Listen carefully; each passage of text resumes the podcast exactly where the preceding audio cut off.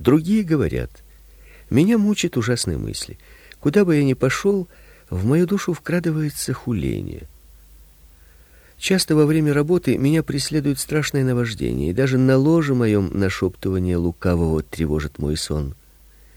Я не могу освободиться от этих ужасных искушений. Друг, я знаю, о чем ты говоришь. Меня когда-то тоже преследовал этот волк. Человек скорее может справиться посредством меча с роем мух, чем сделаться господином своих собственных мыслей, когда их поджигает дьявол. Бедная искушаемая душа, соблазняемая сатанинским наущением, подобно путешественнику, на которого напал целый рой раздраженных пчел. Он не может ни защититься, ни убежать. Пчелы повсюду его жалят, и ему грозит смерть. Я не удивляюсь, что ты не чувствуешь в себе силы сопротивляться этим гадким и мерзким мыслям, внушаемым твоей душе сатаною. Но, несмотря на это, я все-таки напомню тебе предыдущий текст. Ибо Христос, когда еще мы были немощными, бессильными, в определенное время умер за нечестивых. Иисус Христос знал, где мы были и где мы будем. Он видел, что мы не в состоянии победить князя, господствующего в воздухе. Он знал, что мы будем терпеть сильное искушение со стороны сатаны, но, несмотря на это, он все-таки умер за нечестивых. Брось якорь твоей души на этот факт. Даже сам сатана не может тебя разубедить в том, что ты нечестивец. Итак, веруй, что Христос умер за таких, как ты. Вспоминай, как Мартин Лютер поражал сатану его же собственным оружием. Сатана нашептывал ему: «Ты грешник». «Да», — отвечал Лютер, — «Христос умер, чтобы спасти грешников». Так поражал он сатану его же собственным мечом. В определенное время умер Христос за нечестивых. Скройся в этом прибежище и пребывай в нем. Если ты крепко будешь держаться этой истины, то твои богохульные мысли, которых ты не имеешь сил отогнать от себя, сами собой отойдут, ибо сатана увидит, что бесполезно тебя мучить ими. Эти мысли, если ты их ненавидишь, не твои, они внушение сатаны, и ответственность за них лежит не на тебе, а на нем. Если ты борешься против них, то они не твои мысли, так же, как не твои проклятия и обманы шумящих на улице. Посредством этих мыслей дьявол желает привести тебя в отчаяние или, по крайней мере, удержать тебя от доверия к Иисусу. Бедная больная женщина не могла подойти к Иисусу, потому что ее теснили со всех сторон. И ты находишься приблизительно в таком же положении, благодаря буре и натиску этих ужасных мыслей. Но женщина все-таки протянула руку и коснулась края одежды Господа и исцелилась. Поступи и ты так же. Иисус Христос умер за виновных во всяких грехах и хулениях. Поэтому я уверен, что Он не оттолкнет от себя тех, которые против своей воли пленены худыми мыслями.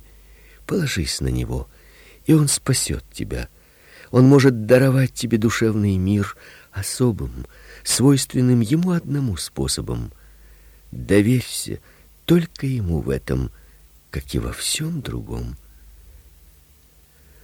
Другие жалуются: моя слабость состоит в том, что я не могу долгое время оставаться постоянным.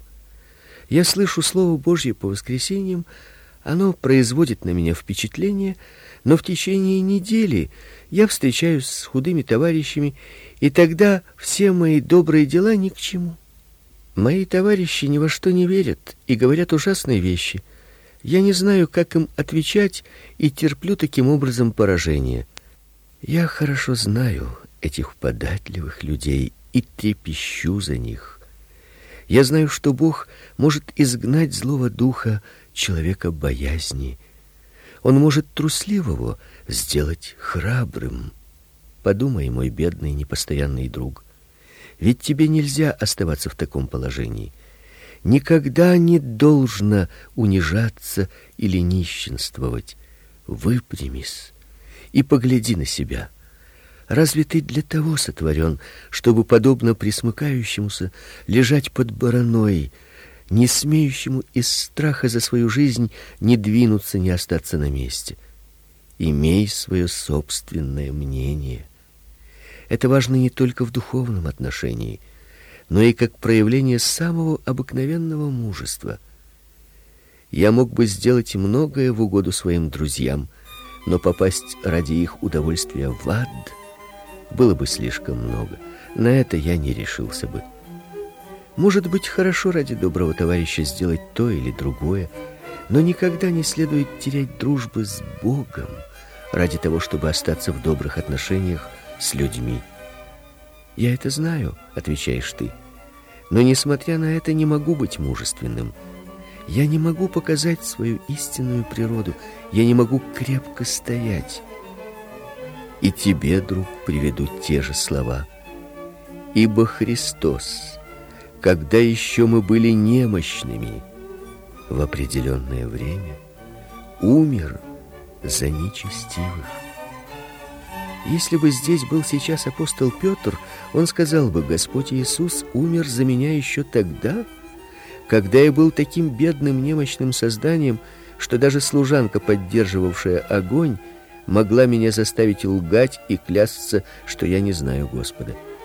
Да, Иисус умер за тех, которые Его оставили и убежали.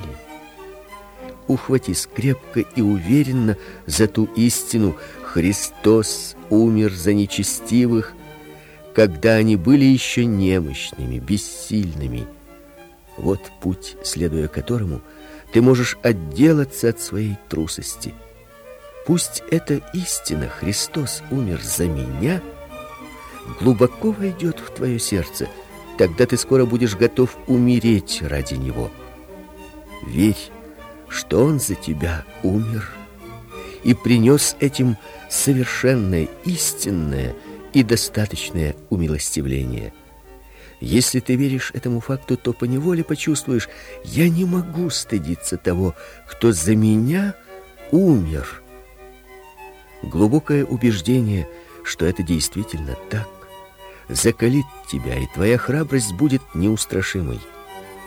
Вспомните святых, претерпевших времена гонения, в первые дни христианства, когда великая мысль о преизбыточной любви Христовой сияла в церкви во всей своей новизне, люди не только были готовы умереть, но даже желали страдать. Они сотнями приходили к судьям и свидетельствовали о Христе. Я не говорю, что они разумно поступали, домогаясь лютой смерти. Но этот факт доказывает мое утверждение, что чувство любви Христовой ставит душу выше страха и всего того, что люди нам могли бы сделать. Почему бы этому чувству не оказать и на тебя такое влияние? О, если бы я мог воодушевить тебя к смелому решению стать на сторону Спасителя и быть Его последователем до конца! О, если бы Святой Дух помог нам достичь этого, тогда все было бы хорошо.